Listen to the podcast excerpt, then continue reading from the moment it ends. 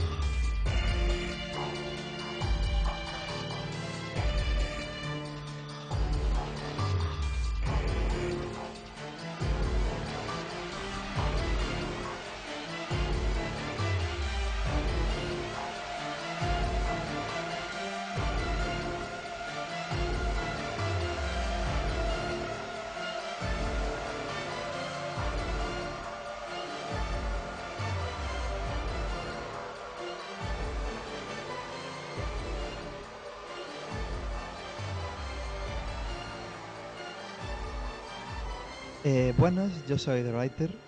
Y yo soy Bloody Mary. Eh, bienvenidos todos al primer capítulo de mm, este podcast llamado Delirio Execrable. Un podcast donde vamos a hablaros de historias de asesinos. Eh, asesinos de cualquier tipo, pero siempre asesinos reales, asesinos de la vida real, que son los que dan miedo y son chungos. Así que, ¿de quién vamos a hablar hoy? Pues hoy vamos a hablar de Dennis Lynn Raider, que es conocido como el asesino BTK. Eh, sí, es, además es un asesino curioso porque, mm, primero porque a día de hoy, a día de grabar esto, sigue vivo, o sea que sus crímenes son bastante recientes y se libró de una ejecución, además del tío. Y tenía unos métodos un tanto curiosos para, mm, para matar y sobre todo para eh, darse notoriedad a sí mismo. Era uno de estos tíos que... mm, Egocéntricos. Sí, muy egocéntricos además. Al, al tío le gustaba la publicidad, pero muchísimo. Entonces, eh, yo qué sé, un poco de, un poco de la vida del hombre este. Este tío era de Wichita, en Kansas, y nació en 1945, aún sigue vivo, como, como digo, y su periodo de actividad mm, asesina fue entre el 74 y el 91. Y bueno, ¿por qué se conoce a este tipo como, como BTK? Que es la, parte divertida, diría yo, del asunto. BTK además viene de unas siglas en inglés, que es Bind, Torture and Kill, que sería atar, torturar y matar porque era su modus operandi. Él ataba a las víctimas, después las torturaba y finalmente las terminaba matando estrangulándolas. Este señor, además, cuando relativo a su vida, cuando era niño, eh, lo único que sabemos que podía delatarlo como asesino es que era cruel con los animales. Por lo demás, tuvo una infancia normal y una vida relativamente normal, estaba casado, tenía hijos y de repente dijo, pues vamos a matar. Eso le pasa a, mucha, a muchos asesinos de estos, lo, lo de ser cruel con los animales. Sí, pero que por lo que he leído es el único rasgo que podría definirlo, que no tuvo una infancia traumática, nada de abusos sexuales cuando era pequeño. Ya, o sea, y tampoco, según tengo entendido, tampoco era un niño raro ahí que no hablara con la gente o... Todo normal, salvo, salvo lo de los animales. Pero según, según tenemos entendido, eh, según nos pudimos documentar, vimos que era cruel con los animales. Yo no, no sé tú, pero yo no vi en ningún momento que, que matara animales o algo así. Sí, en el año 91.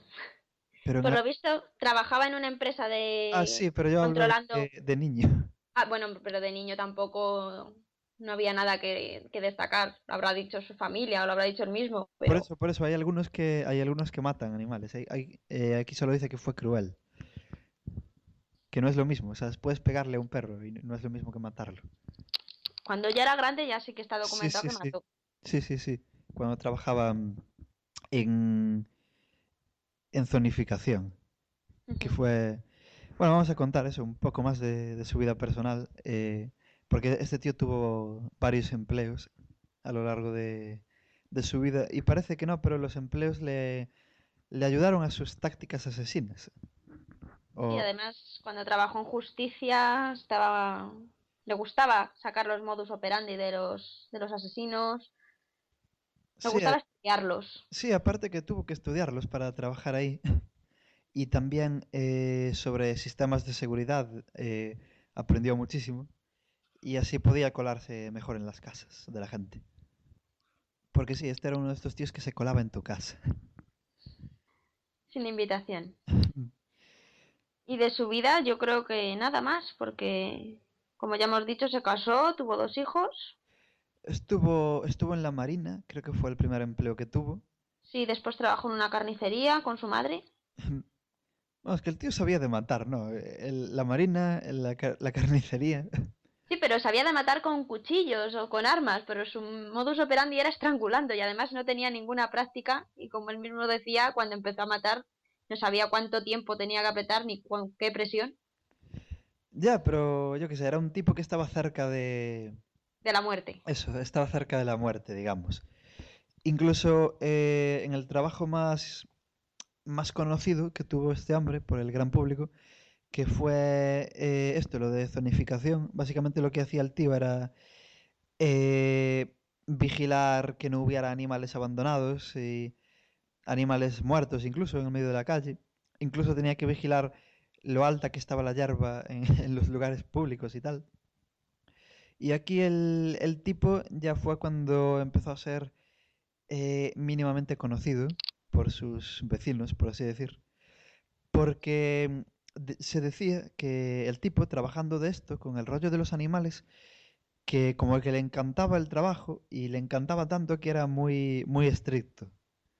Y, y ahí viene lo que decías tú antes, lo de que en el 91 mató a, a un animal, mató a un perro. Mató al perro, pero que era un perro doméstico de una de las mujeres que vivía allí. Sí, sí, que la mujer decía que era injustificado que matara al perro, que no tenía ninguna razón. Efectivamente. Y eso fue, podríamos considerarlo su último asesinato.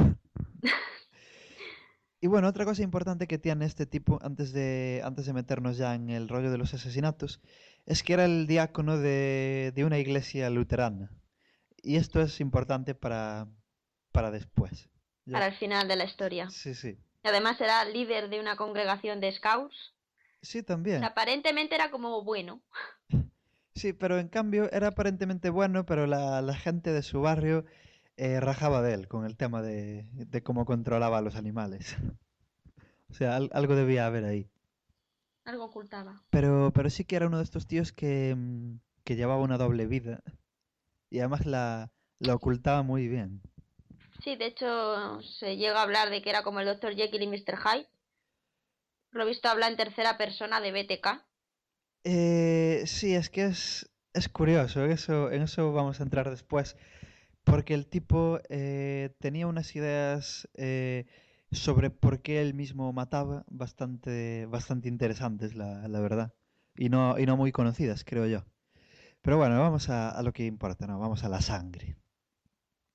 Eh, cuéntanos ahí de la carrera criminal de, de este hombre. Bueno, este hombre empezó, como ya hemos dicho un par de veces, en 1974.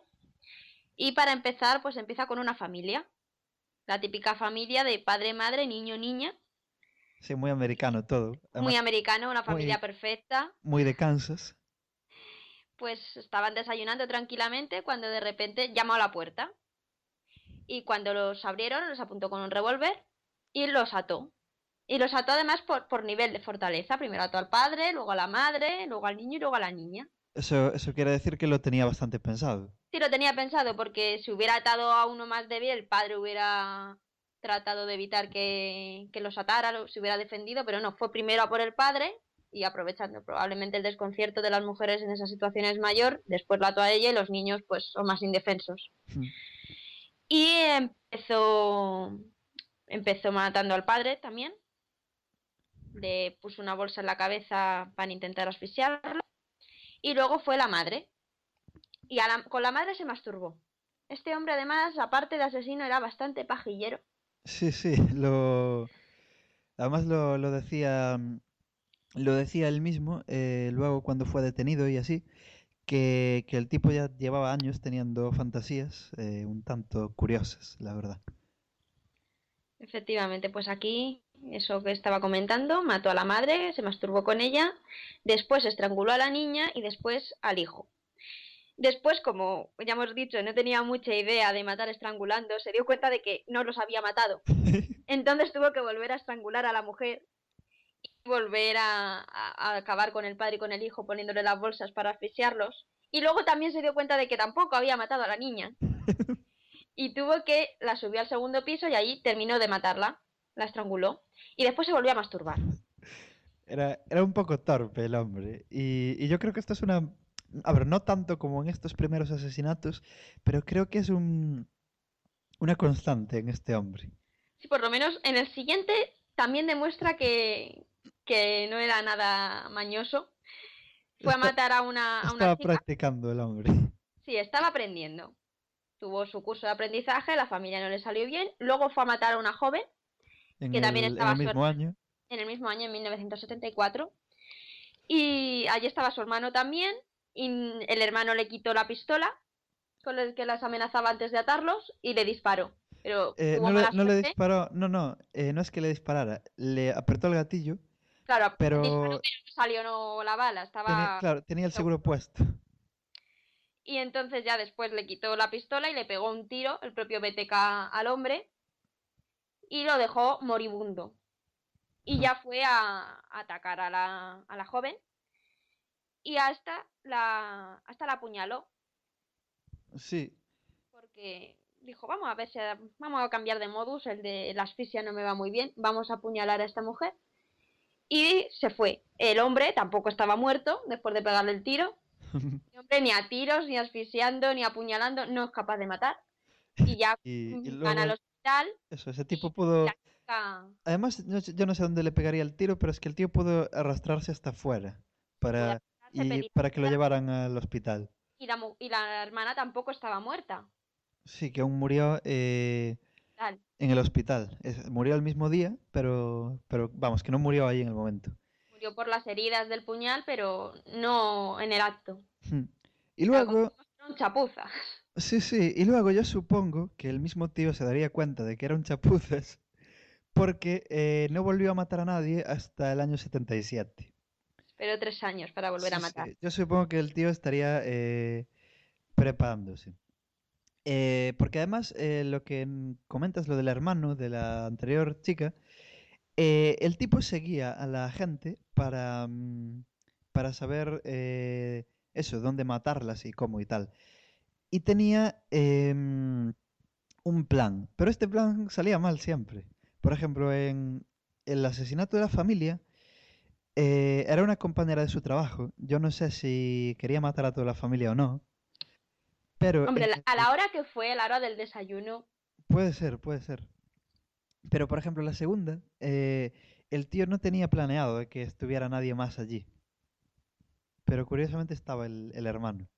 Y a lo mejor también por eso le salió mal el plan, ¿no? Porque no igual se puso nervioso y no tenía mm, y no tenía planeado eso. Sí, además tuvo la suerte de ir con la pistola con seguro, que si no ahí, ahí termina su historia. Sí, el tío, digamos que sabía. Bueno, claro que sabía de armas porque estuvo en la marina y tal. La pistola solo se le quita el seguro cuando vas a matar. Y mm, bueno, eso, tres años después, en el 77, eh, mató a una, mm, a una madre de, de un par de niños y una niña, que también eh, fue asesinada en, en su casa. Y, y bueno, lo que hizo fue encerrar a los niños en el baño y ató y torturó y mató a la madre, digamos. Y la estranguló con, con una cuerda. Dicen que el tipo era bastante cuidadoso en sus útiles de matanza y que viendo que mm, alguna vez se le olvidó, siempre revisaba mucho eh, lo que tenía que llevar a cada asesinato y tal. Y también le, también le colocó una bolsa en la cabeza y también eh, se masturbó y los niños tuvieron suerte porque sonó el teléfono y el tipo escapó. Es un tipo que le tiene miedo a los teléfonos, como podemos ver. Hombre, ya estuvieron a punto de pillarle porque llamó por teléfono al el señor este que dijo, madre mía, como me reconozca. Los teléfonos y él no eran amigos, yo creo por eso. Puede ser, puede ser. Luego, en, en el mismo año, eh, volvió a matar a, a otra mujer. También se, se coló en su casa eh, mientras ella no se dio cuenta de que, mm, de que había entrado. Eh, recordemos que los otros asesinatos eh, le abrieron la puerta, o sea, él llamó a la puerta y, y entró. Lo que hizo con esta tipa básicamente fue que mm, la ató a la cama y la estranguló con los panties. Una cosa muy erótica. Y eso, eh, aquí fue lo que dices tú, que, que el tipo llamó a la policía con este asesinato. El, el tío tenía un ansia de notoriedad, pero gorda, gorda. Que llamó y dijo que ha habido un asesinato, Sí, sí, que yo lo sé de primera mano. que porque la maté yo más que nada. Bueno, en este caso además también hay semen. Sí, eso, eso es una constante. Es una constante aquí este hombre es ver un muerto y se tiene que sacar la chorra porque no lo puede evitar. Ver una muerta, más bien, eh, si os fija- si os si estáis fijando, eh, salvo la familia esta del principio, el tío mata a mujeres solo, exceptuando al, al hermano de la segunda que intentó que intentó matarlo, pero no pudo. Pero con el hermano no contaba, no iba buscando al hermano en este caso. Por eso digo yo que la familia entera a lo mejor tampoco contaba con ella. No, o sea, a mí la familia ya me llama más la atención por la hora, porque no fue una hora en que los niños estuvieran en el colegio y el hombre trabajando. Fue una hora en la que iba a estar la familia entera. Mm, Ya, yo qué sé, estaba, estaba experimentando, pero luego ya sí que cogió su método, y su método eran chavalas bastante jóvenes, salvo alguna. Salvo dos, el resto jovencitas, Sí, sí. entre 20 y 30 años. Como por ejemplo la, la siguiente.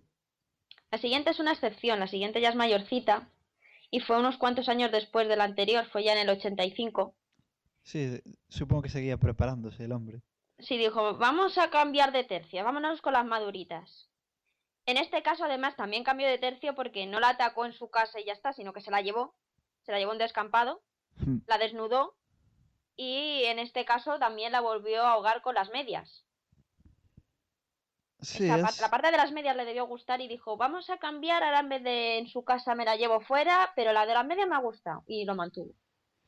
Sí, es, es curioso eso de que, de que las lleve, de que la lleve fuera, cuando es un asesino eso, conocido por entrar en la casa de las víctimas.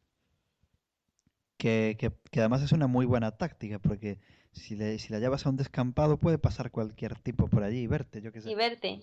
Pero en su casa, un- una vez que consigues entrar, ya está. Ya lo tienes todo hecho. Sí, de hecho el siguiente asesinato, un año después, vuelve a su modo de siempre, vuelve a la casa. Hmm. Y en este caso, pues también la estrangula. Sí, el, el tipo lo de lo de atar, torturar y matar era mm, lo Era llevaba muy al, lo llevaba muy al pie de la letra. Era su modus operandi.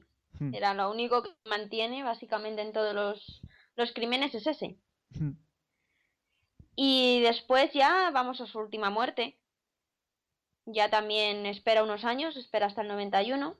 Y en este caso vuelve a una madurita y también fuera de casa. A esta la deja debajo un puente.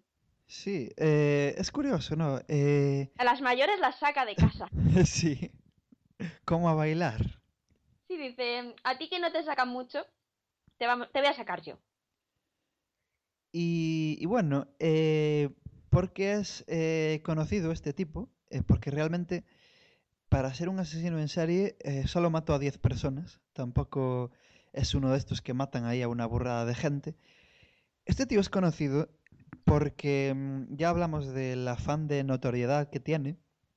Es conocido porque el tío se dedicaba a mandar cartas y paquetitos a diversos medios de comunicación, incluso a la policía.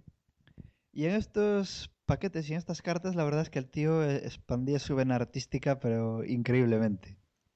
El tío eh, mandaba, por ejemplo, paquetitos con, con muñecos, eh, con Barbies, por lo que pude ver, o algo muy parecido a las Barbies, por lo menos, que digamos que reproduciendo los asesinatos.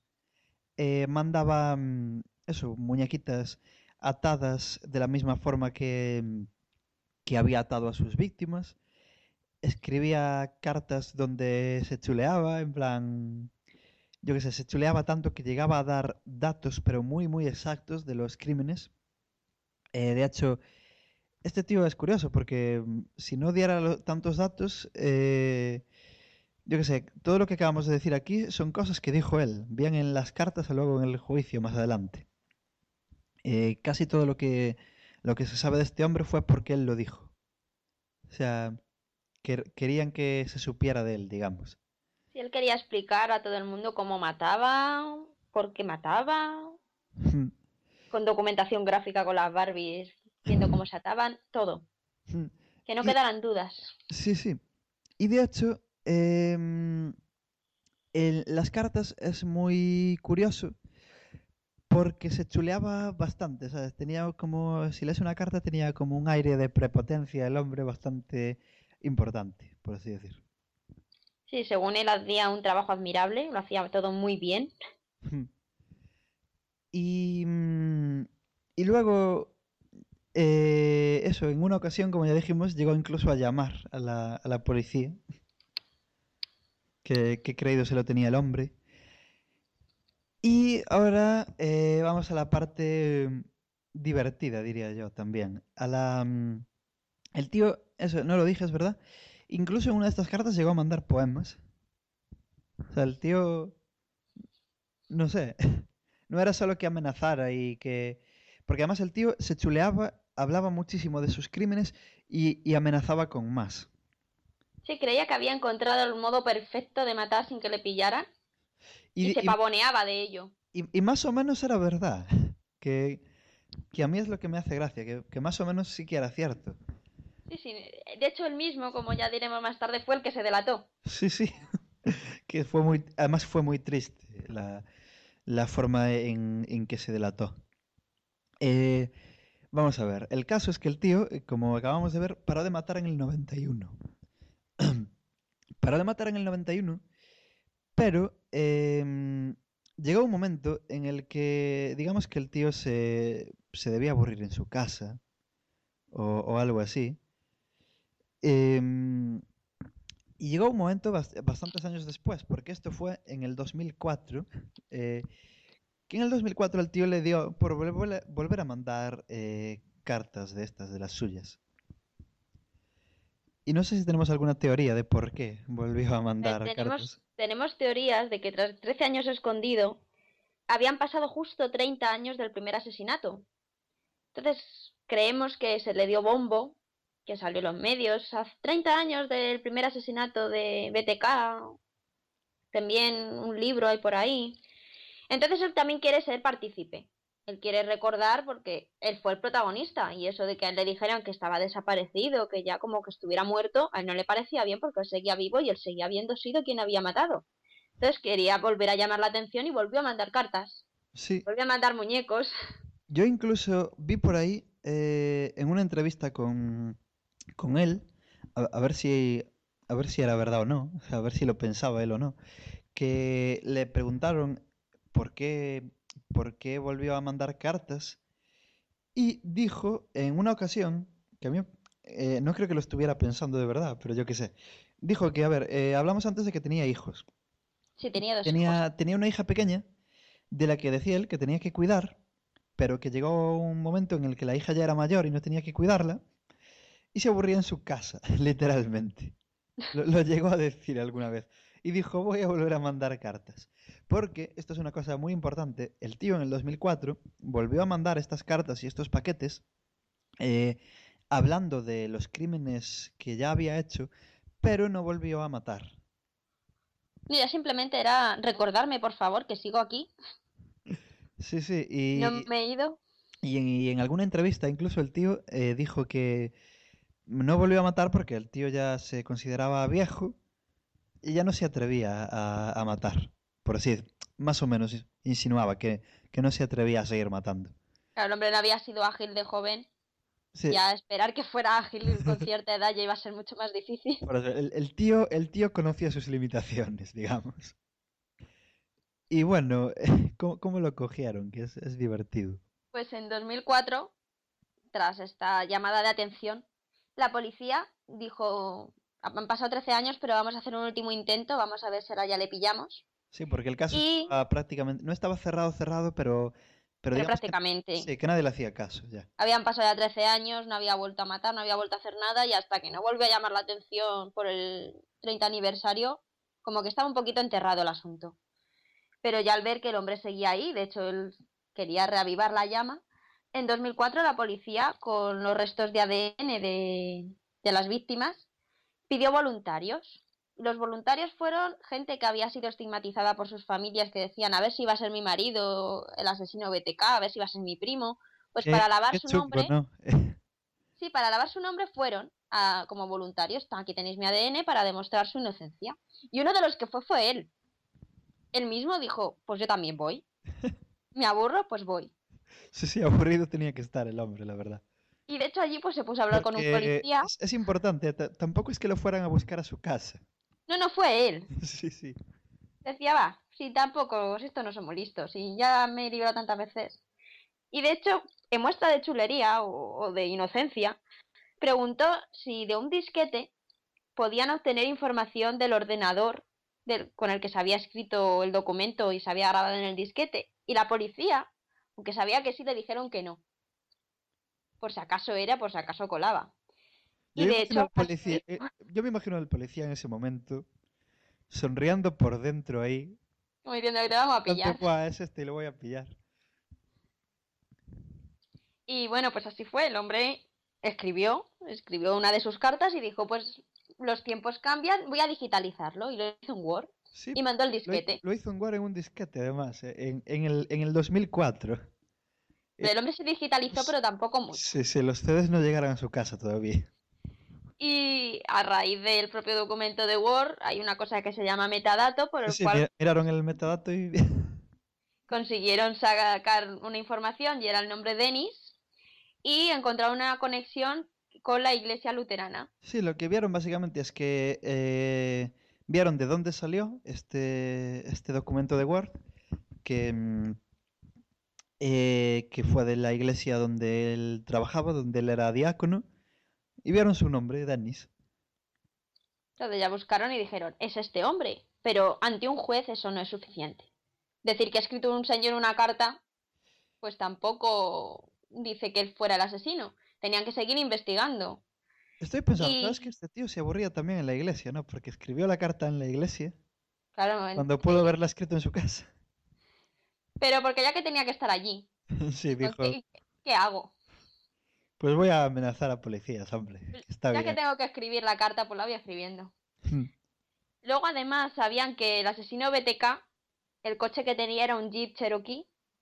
Y justo este hombre también tenía un Jeep Cherokee, pero seguía sin ser suficiente. No era suficiente y entonces una cosa que a mí me sorprende muchísimo es que por lo visto en la universidad de la hija pedían una muestra de sangre para entrar. No sé por qué. Es un, es un dato que me... que cosas, sí, sí, cosas no americanas chungas. te, te piden una muestra de sangre para entrar a la universidad. Eso no es jugar con tu privacidad un poco, ¿no? Quiero tu sangre. Es, es, es rarísimo. Vamos, que yo si hubiera ido aquí a la universidad y me dicen, dame tu sangre, no sé cómo hubiera reaccionado. Hombre, eh, con, con esto de la subida de las tasas, eh, no dicen dame tu sangre, pero casi. bueno, pues ya lo que sepáis que pueden llegar a pedirnos la sangre ya literalmente. Pues eh, a raíz de fueron a la universidad de la hija, pidieron la muestra y el ADN era muy muy similar al que habían encontrado en las uñas de la víctima, de la piel y demás. Y ya a raíz de eso, ya eso ya era más prueba y ya pudieron arrestarlo en 2005. Mm, sí. Eh, me parece curioso y divertido que su familia no sabía nada. No, de hecho a su mujer, por lo visto tienes que esperar un tiempo hasta que te conceden el divorcio si tu marido es un asesino. O sea, a la mujer se lo ofrecieron inmediatamente, le dijeron, ¿te quieres divorciar? Sí, firmo. Y, mm, y eso, ya lo cogieron y este tipo, después de un juicio bastante interesante, que es un juicio que lo podéis ver entero, si buscáis eh, por YouTube lo podéis ver prácticamente entero. El tipo, eh, mientras lo estaban juzgando, no, no escondió nada, tampoco se hizo pasar por inocente. El tipo dijo, sí, soy yo, y contó con pelos y señales todos y cada uno de los asesinatos. Incluso creo que se llegaron a editar DVDs con el, con el juicio. Y además el, el tío es incluso amigo de las entrevistas eh, a día de hoy. No, no tiene problema ninguno. No, si es que lo que le gusta él, la notoriedad, él está en su salsa. Sí, bueno, yo no sé si estará en su salsa porque parte de su condena es eh, que, bueno, tiene 10 cadenas perpetuas encima el hombre, va a morir en la cárcel. Eh, es, es curioso porque Bueno, puede se- pedir la condicional, Sí, pero la puede pedir... pero tras 175 años. Sí, de- dentro de 75 años podrá pedirla. Dentro de 175. Eh, el Creo caso... No, no. Eh, en el 2180 concretamente podrá pedir la condicional. Y, y bueno, el tío, diréis vosotros, joder, está en Kansas, ¿cómo no lo mataron? Tiene una historia curiosa de por qué este tío no, no fue... Vamos, que no tiene la pena de muerte encima. Resulta que el estado de Kansas, contrario a lo que pensamos todos, no tuvo pena de muerte siempre. De hecho, cuando, cuando el tío mataba y tal, parece ser que no debía tener pena de muerte, sino que la, re- la reinstauraron en el 94 y como el tío ya parara de matar en el 91, pues eh, no podían, digamos, colarle la pena de muerte en la condena. Y, ahí- y así que ahí está, aburrido en su cárcel. Por tres años el libro de la condena de muerte. Sí, sí, yo no sé qué hubiera preferido quizás el por eso no volvió a matar. No, oh, no sé, no sé, no creo que lo tuviera tan pensado. No lo sé, pero si lo matan en una condena a muerte ya no puede darse entrevistas ni... Ya, pero el tío tiene que estar aburrido porque lo que iba a decir, que parte de su condena consiste, en aparte de estar metido en la cárcel para toda la vida, es que mm, no, no puede tener eh, información, eh, no puede acceder a información sobre sus propios asesinatos. Yo me imagino al tío mordiéndose las uñas allí, ¿sabes? Como, no sé, como cuando tienes el mono de algo, el tío nervioso allí. Yo al contrario, yo me lo imagino que si le dan un par de folios él lo vuelve a escribir. Eh, sí, lo, lo del Y con todo detalle. Lo del par de folios es divertido, porque ahora eh, voy a met- intentar meterme un poco en por qué, según él mismo, por qué, por qué mataba. Porque ya digo que este tío en el juicio dijo de todo, eh, lo dijo además con toda la tranquilidad del mundo, el tío parecía que, que le daba igual eh, estar en el juicio, mostraba muy pocas eh, emociones, por, por así decir. Y, mm, y básicamente lo que el tío decía, tanto en el juicio como en, en futuras entrevistas y tal, primero el tío decía que él mataba porque tenía algo llamado factor X. O sea, el factor X no sirve para cantar bien, sirve para matar de forma más o menos torpe. Sí, para matar bien, desde luego no. Y el tipo además citaba a otros eh, asesinos eh, en serie que, que según él también tenían este factor X. Pero eh, también llegó a decir y, a dibujar que mm, era poseído por un demonio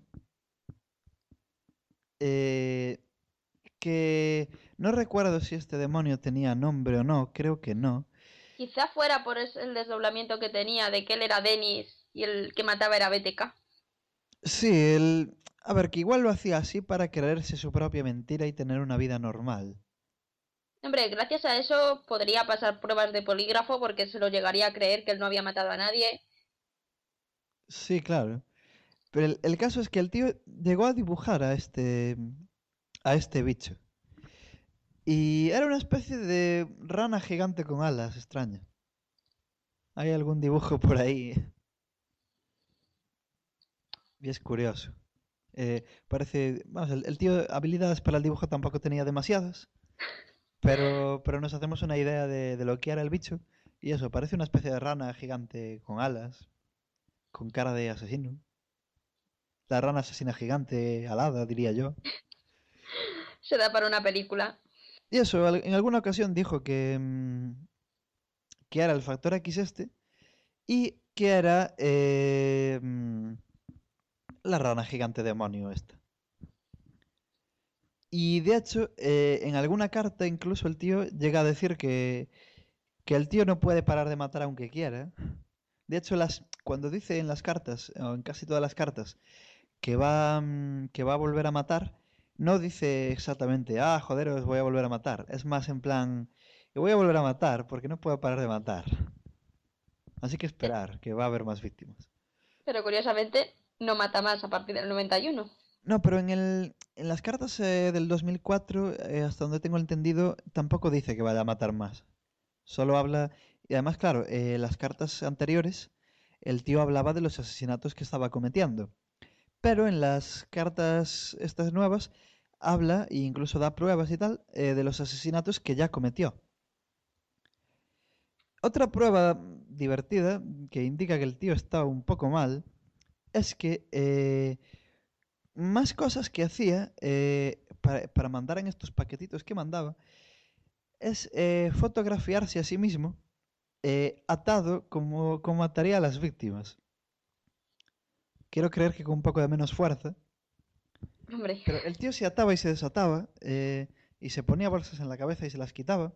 para mostrar cómo lo hacía. Sí, sí, eh, el tío, digamos, yo creo que tenía habilidad en el atar, pero no en el matar. No sé. Hombre, quizá le venga de los nudos, de los scouts, lo tenía muy... El tema cuerdas lo llevaba bien. Sí, sí, porque el tío también estuvo con los scouts.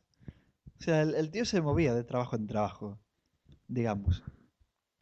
Y bueno, lo que, lo que decías tú que da para una película, em, ya para ir así terminando, vamos a hablar en cada capítulo, mm, si procede, de cómo eh, estos asesinos que- de los que vamos a ir hablando em, eh, repercutieron en la, en la, ¿cómo diría yo? En la cultura popular. Este tipo, por desgracia, pese a ser tan divertido, eh, no, mm, no influyó mucho en la cultura popular. Lo, mm, lo más destacable, creo yo, es un libro escrito por el hermano de la segunda víctima, escrito por, por Kevin Bright, que es un libro que se llama Yo sobreviví al asesino BTK, y el tío cuenta sus, sus impresiones y sus sensaciones de cómo vivió que se cargaran a su hermana delante suyo, que el tío quisiera que se lo quisieran cargar a él, que el tío quisiera disparar pero no sabía que había que quitar el seguro de las pistolas. Todo esto. Y luego, bueno, hay, un montón de, de documentales y, y tal. Y hay eh, varias películas. Hay do- eh, pero todas son TV movies. Ninguna, ninguna la dieron en el cine. Hay dos del 2005. Eh, una se llama BTK Killer. Otra se llama The Hunt for BTK Killer. Y luego hay una en el 2008 que tengo comprada por un euro y medio en un videoclub. Imagínate el nivel de la película. Que se llama BTK, que es del 2008. Eh, es la única que vi. Y es una mierda. Las otras no creo que sean mucho mejores, pero esta básicamente, eh, en vez de relatarnos la historia del asesino, eh, tal y como os la acabamos de contar, lo que hace es... em, habla de asesinatos inventados. O sea, la película nos enseña asesinatos que el tío no cometió, pero sí que tiene el modus operandi del tío. Y al final de la película eh, vemos que es el tío imaginándoselo todo y escribiéndolo en estas cartas que él mandaba. Eh, digamos que la película te viene a decir que en las cartas nuevas eh, hablaba de asesinatos que no eran que él no había cometido, que se lo imaginó todo. Eh, esto no es verdad, como, acabamos de decir, el tío en las cartas nuevas nunca llegó a hablar de, de asesinatos nuevos. Así que la película la película podría ser curiosa si esto fuera verdad, ¿no? Si el tío se inventara asesinatos nuevos. Pero como no era el caso, pues yo qué sé. El, el actor que hace del tío se llama Kane Hodder, yo no lo conozco de nada, pero... Yo tampoco. A ver, es un actor de TV movies, yo qué sé. mm, no lo hace mal. A mí me. Sí que transmitía mal, mal rollo el tío. Pero por lo demás es una película muy, muy olvidable. Me, me hace gracia la, la portada, eso sí. De hecho, me la compré por la portada. Bueno, y porque sabía que iba del, del tío este. El tío, básicamente la portada es la mitad de la cara del tío, con estas gafas que tenía y tal, con cara de mala hostia. Y pone BTK en letras así como de metal y sangre. Y debajo pone eh, bueno, lo, mítico que ponen las TV movies, ¿no? El, el los asesinatos más escalofriantes, bla, bla, bla, el, asesi- el asesino más chungo de América. Y luego pone debajo de las siglas eh, asesinar, torturar y matar. Vamos, que mola más la portada que la propia película. Y esta es toda la contribución de, de este tío a, la cultura popular. Ya os digo, lo más, eh, lo más destacable es el, el libro de- del tipo. Yo no lo leí, pero tiene que dar muy mal rollo. Lo que yo no sé es cómo le dio para un libro. Eh, hombre, no creo que el libro sea muy grande, pero yo qué sé. Y no creo que habla... el- se resume en un minuto. Vino a matar a mi hermana, lo intenté matar, no pude, me intentó matar, no pudo, intentó matar a mi hermana, no lo consiguió del todo. Ya, pero yo qué sé, el tío le, le metería paja y no le hablaría del, del, de lo acojonado que estaba y, y tal. Y además el tío, según tengo entendido, el, el Kevin este, eh, Kevin Bright, eh, a día de hoy incluso es, eh, es- está interesado en, en el caso de este tío y no te voy a decir que es aficionado a este tío, pero poco le falta, digamos. O sea, es que no es el típico tío de estoy traumatizado, no me hables de esto porque lo pasé fatal. No, sino que le fascina. Eh, ya te digo, no diría que le fascina, pero vamos, como sobrevivió, digamos que lo llaman para entrevistas y tal. También podéis ver entrevistas con este hombre.